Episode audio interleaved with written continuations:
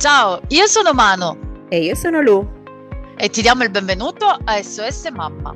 Questo podcast è dedicato al mondo meraviglioso, intenso e molto complicato della maternità. Ogni settimana affronteremo senza tabù degli argomenti interessanti, ci saranno invitati speciali e soprattutto daremo sostegno a tutte le donne, ricordandovi che non siete sole. Quindi, cosa aspettiamo? Iniziamo! Ciao a tutte e benvenute al nostro nuovo episodio di S.S. Mamma, il podcast. Un nuovo anno inizia e nuove risoluzioni, come diciamo sempre. Ovviamente per noi donne, quando diciamo nuove risoluzioni, subito dopo le vacanze di Natale, la prima cosa che ci viene in mente è dieta. Perché tutti gli eccessi che abbiamo fatto, insomma, poi ci sentiamo sempre in colpa. Quindi oggi è una puntata dedicata non solo alle mamme, ma alle donne in generale, con un ospite che ci aiuterà in questa missione, che adesso vi presento. E iniziamo, insomma, questo calvario. Dai, ma sono sicura che la nostra ospite ci aiuterà a farlo in modo più piacevole, soprattutto ci aiuterà a capire, no, determinate domande che ci facciamo spesso. Ciao Angelica! Ciao! Come stai? Tutto bene, grazie. Allora, Angelica è una nutrizionista biologa, giusto? Sì, ti lascio presentarti, che tu sicuramente lo saprai fare meglio di me, per chi non ti conosce, vai. Esatto, io sono una biologa nutrizionista, una laurea specialistica in scienze dell'alimentazione e dopo la laurea ho effettuato numerosi corsi di specializzazione riguardanti l'alimentazione al femminile, proprio perché la mia passione è quella di seguire le donne al meglio possibile in tutte le fasi della loro vita. Esatto, una delle cose giustamente che mi ha colpito, perché ovviamente noi ti abbiamo conosciuta su Instagram, ricordiamo come si chiama la tua pagina? La nutrizionista in cucina. Esatto, a me piace molto perché sei molto naturale, ma soprattutto diciamo tocchi vari temi, no? Ho visto che hai toccato la nutrizione nella fertilità, nell'infertilità, sì, durante il ciclo, insomma, esatto. Quindi tutte domande che noi donne e mamme ci facciamo, quindi per questo ho deciso di chiederti di partecipare con noi a questa puntata. Come dicevamo prima, ci occupiamo un po' del post-natale. No? Post feste natalizie. Allora, la prima domanda che mi viene da chiederti, parliamo un po' di detox, che adesso è tanto alla moda, esatto, no? E che diciamo dicono tutti, no, ma non è una dieta, ti aiuta, eccetera, eccetera. Quindi se ti va un po' di chiarirci le idee, cos'è, a cosa serve e se veramente sono utili. Esatto, questi protocolli detox che sono molto di moda, soprattutto dopo le vacanze, sono basati sull'utilizzo di prodotti specifici, tisane o diete detox. In realtà purtroppo non ci sono evidenze scientifiche che attestino la validità di questi protocolli, proprio perché il nostro organismo, che è una macchina perfetta, ha fondamentalmente due organi che si occupano della detossificazione, ovvero dell'eliminazione delle sostanze tossiche. Sono il fegato che elimina queste sostanze tossiche tramite la bile, che viene riversata nell'intestino e poi eliminata tramite le feci. E poi abbiamo i reni che eliminano le sostanze tossiche tramite l'urina. Allora, vi svelo un segreto. Angelica è giovanissima. È giovanissima, tra l'altro è bellissima ed è anche un po' emozionata oggi, quindi tra me che non so più parlare italiano abitando in Francia e Angelica che è emozionata faremo degli spalcioni proprio, però tranquilla Angelica perché le nostre ascoltatrici sono abituate tra me e Lu, quindi stai tranquilla. Ok, quindi stavi dicendo insomma questi sono gli organi, quindi diciamo la cura detox può aiutare, ma non è la formula magica, giusto? È quello che un po' ci puoi... No, esattamente, anzi queste diete detox spesso sono molto squilibrate, molto povere di nutrienti e quindi sono assolutamente inadatte. Dopo le vacanze dobbiamo riprendere semplicemente le nostre sane abitudini ed evitare questi protocolli estremi, ecco. Ok, sì, perché in genere no, sono delle, come dicevi tu, delle tisane, Sì, insomma, degli dei liquidi, no, estratti, che drenanti. esatto. Sì, che in realtà, ecco, non sono proprio così funzionali. Ok, perfetto. Mentre parliamo di un'altra tecnica, a parte la detox che adesso è, come si dice, di moda, parliamo del digiuno intermittente. Non so se si dice così in italiano anche, penso, Sì, vero? sì, digiuno Ok. intermittente. Possiamo dire Fondamentalmente, già che cos'è, in modo che chi non conosce possa saperlo. esatto, il digiuno intermittente è una strategia dietetica in cui abbiamo determinate ore della giornata in cui si può mangiare e altre ore in cui si pratica il digiuno. Fondamentalmente ne esistono di varie tipologie. Mhm.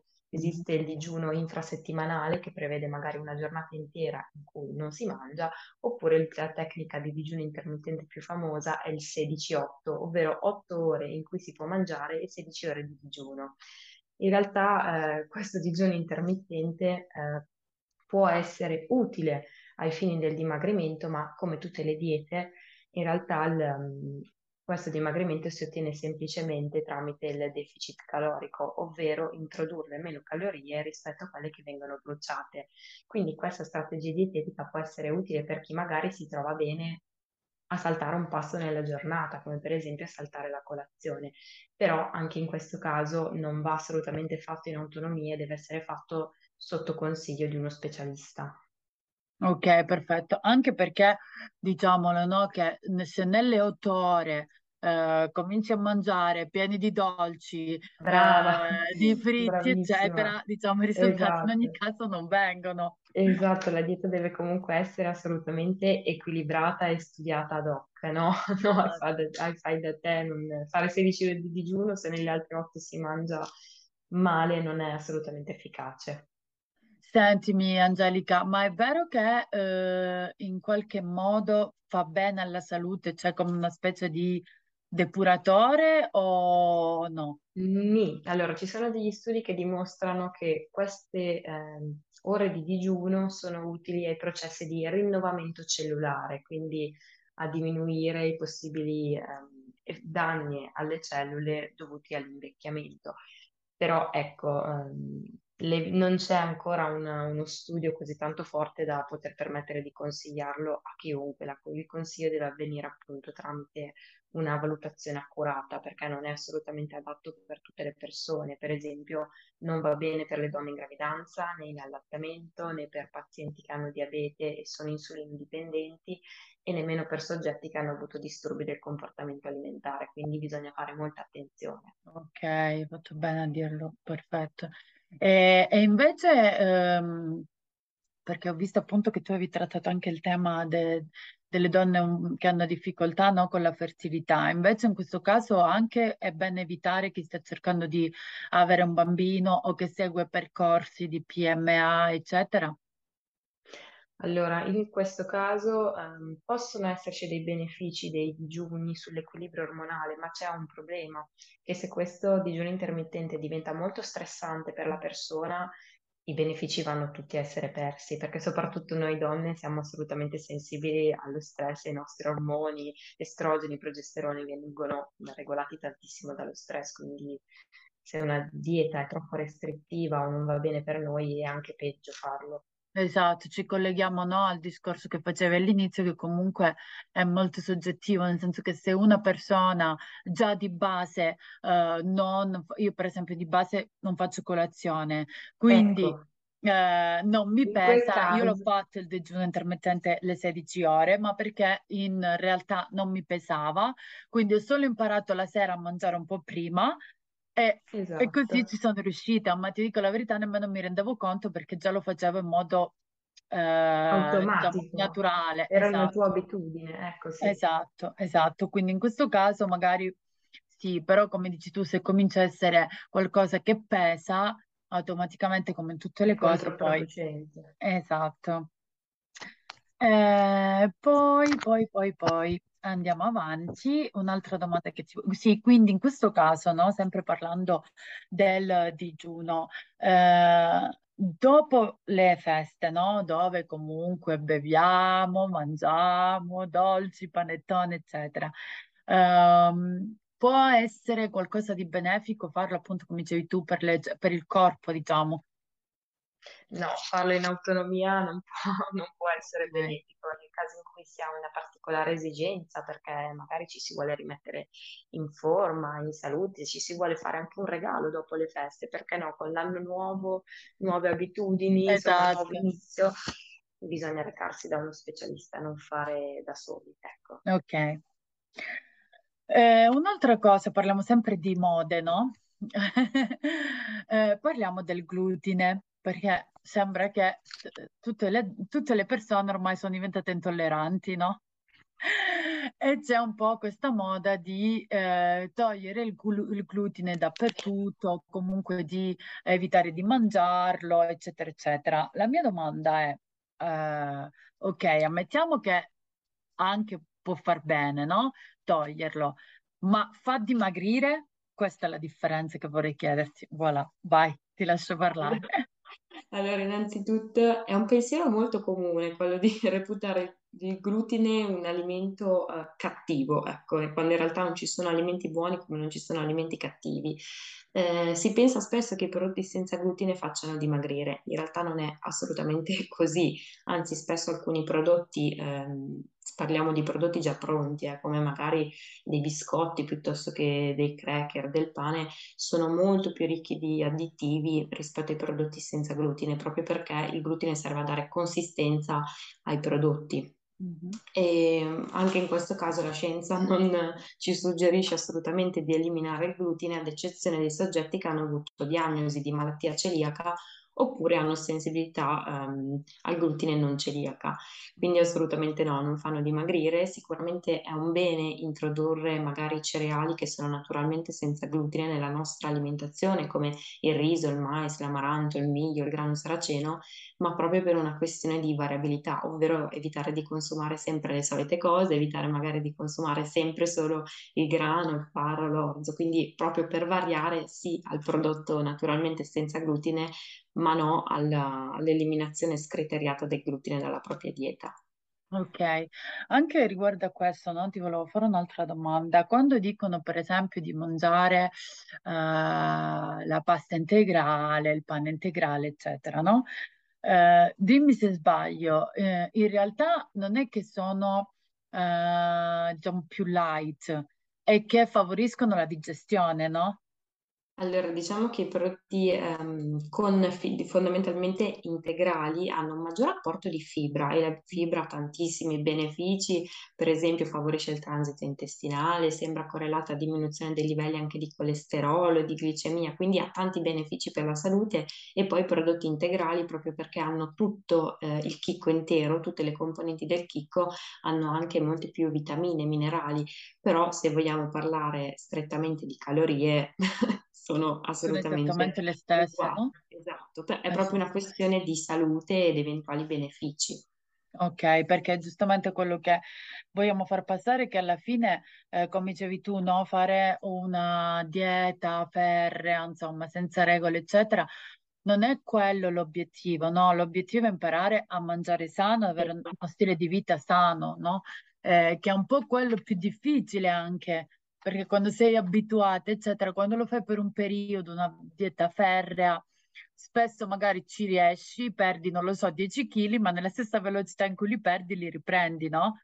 Invece sì, avere uno stile di vita sano e cambiare le abitudini, che quella è la cosa più difficile, però anche la cosa più duratura, no? Esatto, è compito del nutrizionista, del dietologo, del dietista, educare il proprio paziente a mangiare sano e a camminare anche con le proprie gambe, offrirgli tutti gli strumenti per avere una sana alimentazione in autonomia e creare una dieta che sia appunto sostenibile nel tempo e non qualcosa di restrittivo che ovviamente dopo un po' di tempo viene assolutamente mollato. Esatto. Sentimi Angelica, ti faccio un attimo una domanda invece che non avevamo previsto, perché mi è venuta adesso in mente. Durante il ciclo, no? Cioè, soprattutto un po' prima che arriva, spesso mi sono confrontata con tante donne che abbiamo una voglia impossibile di dolci. Esatto, c'è una motivazione alla base, questo fenomeno di craving di carboidrati è dovuto a una diminuzione della serotonina, che è chiamata la molecola della felicità. Sì. Questa serotonina viene prodotta a partire, adesso qua andiamo un po' nel tecnico, da un amminoacido che si chiama triptofano e che è abbondante nei cereali e nei derivati. Quindi, dato che abbiamo questa carenza, il nostro corpo in automatico ci richiede più serotonina e quindi a noi viene voglia di mangiare comunque questi alimenti dolci. Dall'altro lato, sempre gli alimenti dolci, i carboidrati, sono dei veri e propri gratificanti per la mente e per l'organismo, quindi in questo periodo ci viene molta voglia. Esatto. Quindi siamo normali, non è che siamo pazzi. Siamo assolutamente normali. Però magari, diciamo... come dicevamo prima, un trucchetto può essere, no, mangiare quelli integrali e poi diciamolo, ogni tanto se sgarriamo non fa niente, se nel periodo ecco, per me, nel senso, gli sgarri diciamo che non esistono, ci si può concedere degli sfizi, delle coccole, perché no, prima del ciclo che magari siamo anche un po' coloranti, siamo anche un po' irritabili, perché non mangiare magari quel quadratino di cioccolato in più, ecco. Esatto, un'altra cosa riguardo a questo, no? Il cheat day, che qui in Francia facciamo tanto, sai? Diciamolo, no? Il giorno, diciamo, jolly, non so in Italia come un po' si chiama, no? Il giorno dove ti fai piacere, soprattutto il weekend, ti mangi la pizza o McDonald's o qualcosa. Diciamolo senza sensi di colpa, che sia uno, però senza sensi di colpa. Sì, diciamo che io non condivido neanche questa visione del giorno libero, perché sembra che poi tutti gli altri 6 giorni sono una prigione. Ecco, per me è sbagliatissimo, cioè è giusto magari al weekend concedersi quella pizza, quella cena fuori, quel pranzo fuori, perché no? Senza vederlo come appunto un giorno libero, perché poi fa sembrare tutto il resto qualcosa di brutto, ecco, di noioso, invece non è così. Esatto, perché come dicevamo prima è proprio cambiare le abitudini in modo da viverla serenamente, no? Esatto. Senza sentire il colpo, perché poi... Esatto. Un'altra cosa, Angelica, che ti volevo chiedere, che ho visto sul tuo Instagram, e parlando quindi di vacanze di Natale mi è venuto in mente l'alcol. Cioè, l'alcol comunque ingrassa, perché è pieno di zuccheri. L'alcol viene proprio definita un non nutriente che apporta delle calorie vuote, quindi è totalmente inutile per l'organismo. Quindi è assolutamente un alimento è anche un alimento, una bevanda da limitare il più possibile, perché comunque il consumo eccessivo porta numerosi danni all'organismo. Certo. Non esiste una dose sicura, assolutamente. C'è anche chi dice il bicchiere di vino a pasto può far bene al cuore, però in realtà l'etanolo è una sostanza cancerogena, quindi io non mi spingerei mai a consigliarne il consumo. Ok, perfetto, siamo d'accordo. Però, come diciamo sempre, poi un bicchiere non fa male quando esatto. È limitato. Diciamo che gli eccessi non fanno bene niente, no? Che sia le bevande, esatto, che sia la nutrizione, insomma.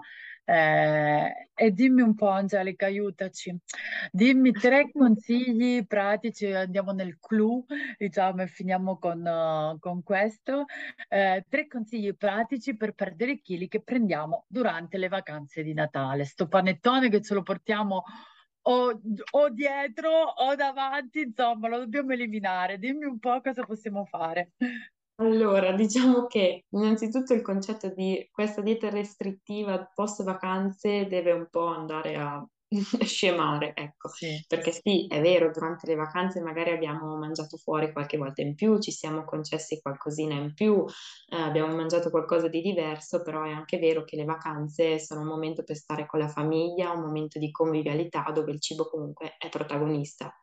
E quindi, insomma, è vero che ci siamo concessi qualche sfizio, però non vediamola come qualcosa per cui dobbiamo punirci, ecco. Sicuramente dopo le vacanze andremo a riprendere prendere le nostre sane abitudini. Primo fra tutti l'alimentazione, quindi andiamo sempre a consumare in tutti i pasti gli alimenti che sono alla base della famosissima dieta mediterranea, quindi la frutta, la verdura di stagione, i cereali integrali di cui abbiamo già parlato, i legumi, andiamo a scegliere delle proteine di qualità come magari il pesce azzurro, delle uova, della carne, del pesce, magari di allevamento biologico.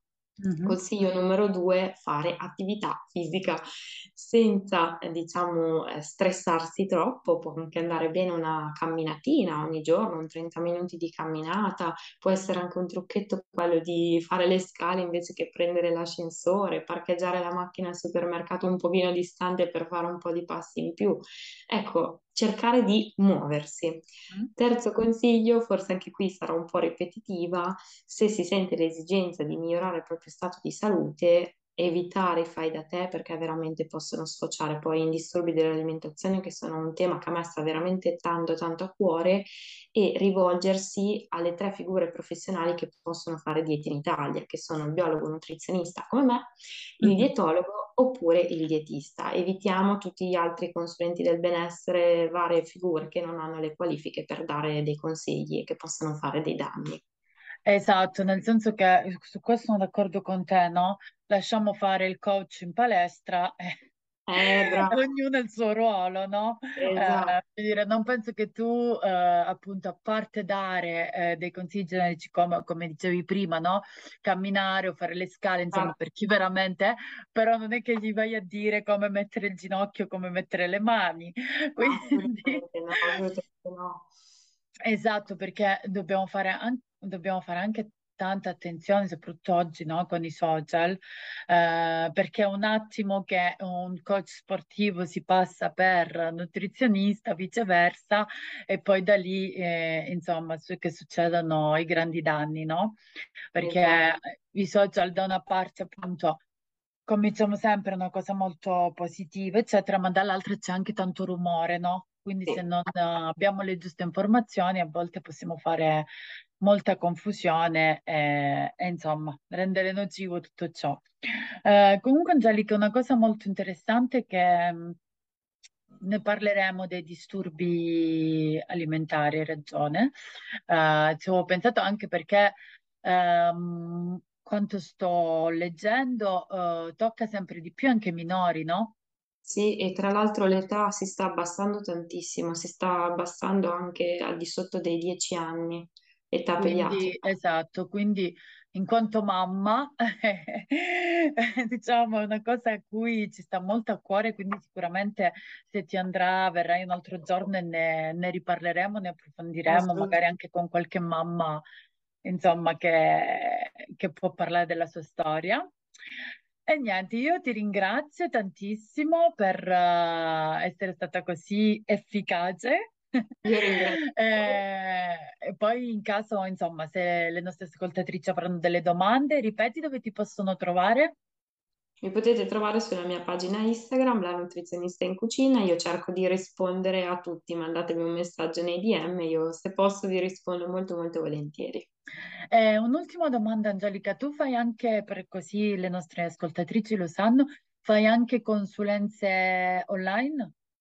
Attualmente no, sto ancora studiando, anche se sono già iscritta all'albo dei biologi, però inizierò probabilmente a gennaio, ma attualmente mi sto ancora formando. Ah, ok, perfetto, perfetto.